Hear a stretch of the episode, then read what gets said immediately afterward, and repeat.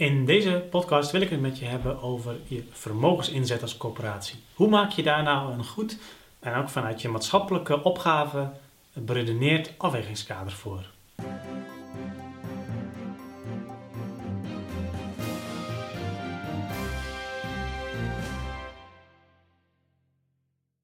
Elk jaar als het sectorbeeld naar de Tweede Kamer gaat, waarin de financiële situatie van de coöperatiesector als geheel uh, wordt weergegeven, dan is er weer veel discussie over het vermogen van de coöperatiesector. Mede daarom is het natuurlijk ook heel belangrijk dat je als individuele coöperatie heel goed kunt aangeven en kunt motiveren waar jouw vermogen naartoe gaat.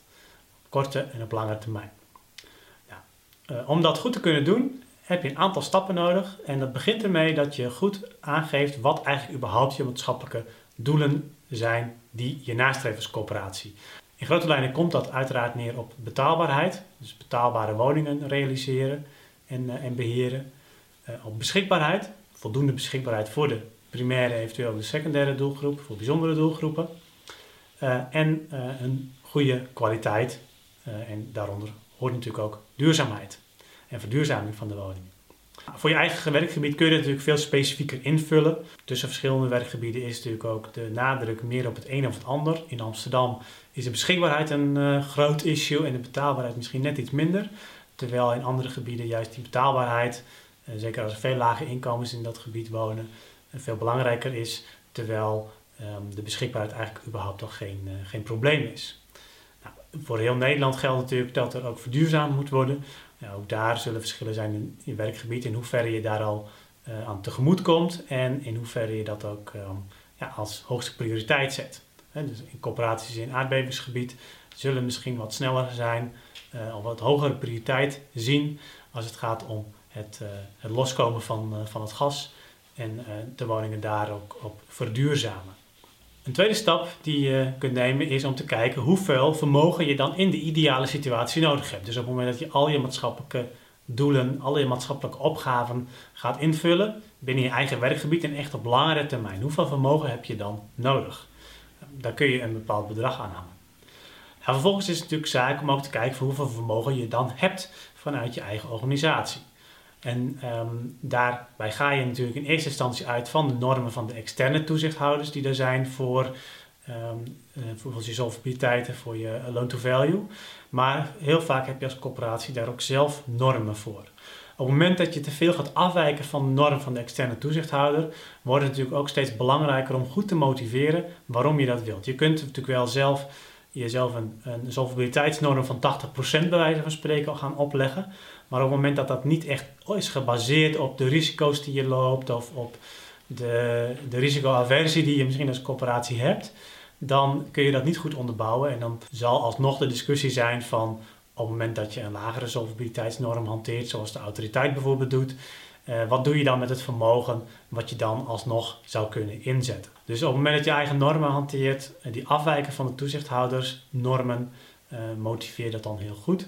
Nou, op het moment dat je dat in beeld hebt, op basis van je eigen normen, hoeveel vermogen je hebt en hoeveel vermogen er eigenlijk nodig is voor je opgave, dan kun je natuurlijk gaan kijken, heb ik eigenlijk te veel of te weinig vermogen om aan alle opgaven te voldoen. Op het moment dat je te weinig vermogen hebt, dan zul je een afwegingskader moeten gaan maken voor wat je gaat doen eh, en wat je ook niet doet.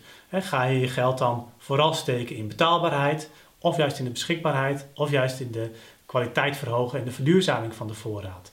En dan nog kun je je natuurlijk afvragen op het moment dat je die keuze hebt gemaakt, wat je dan gaat doen als coöperatie om ervoor te zorgen dat jij de opgaven die je zelf niet kunt invullen, om die toch ingevuld te krijgen. Hè? Al dan niet met financiering of op andere manieren. Op het moment dat je te veel vermogen hebt tussen aanhalingstekens, dan kun je gaan kijken van oké, wat kan ik nog doen buiten mijn eigen werkgebied om toch dat uh, vermogen wat ik heb uh, aan te wenden. En dan kun je uh, een afwegingskader maken waarbij je gaat kijken, oké, waar kan ik bijvoorbeeld de grootste impact maken met mijn vermogen? Hoe sluit het aan? Hoe sluiten investeringen die ik eventueel buiten de regio kan doen? Hoe sluiten die ook aan bij mijn eigen competenties?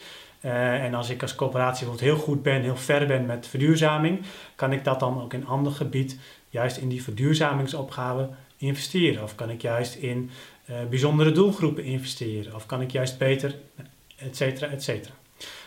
wil je dat regionaal houden of juist ook meer landelijk gaan? Hangt allemaal af van hoe je als coöperatie zelf al daarin staat, hoe je werkgebied er ook uitziet en waar je als coöperatie uiteindelijk het grootste verschil kunt maken. Dat zijn een aantal elementen die in dat afwegingskader een rol zouden kunnen spelen.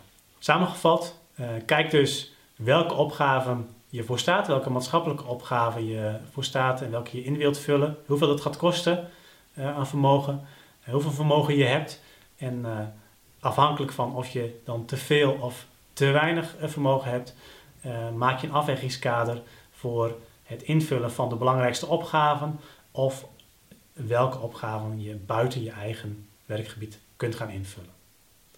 Op die manier heb je een hele goede verantwoording ook naar belanghebbenden toe. Kun je ook naar bijvoorbeeld je eigen gemeente en je eigen werkgebied verantwoorden dat je ook elders gaat investeren. Kun je ook uh, goed aan huurdersorganisaties uitleggen waarom je bijvoorbeeld minder aan betaalbaarheid en meer aan verduurzaming uh, besteedt. En zo kom je dus een stukje tegemoet aan de vraag die er ook in de samenleving is om je als corporatie heel goed te verantwoorden met wat je met je vermogen doet.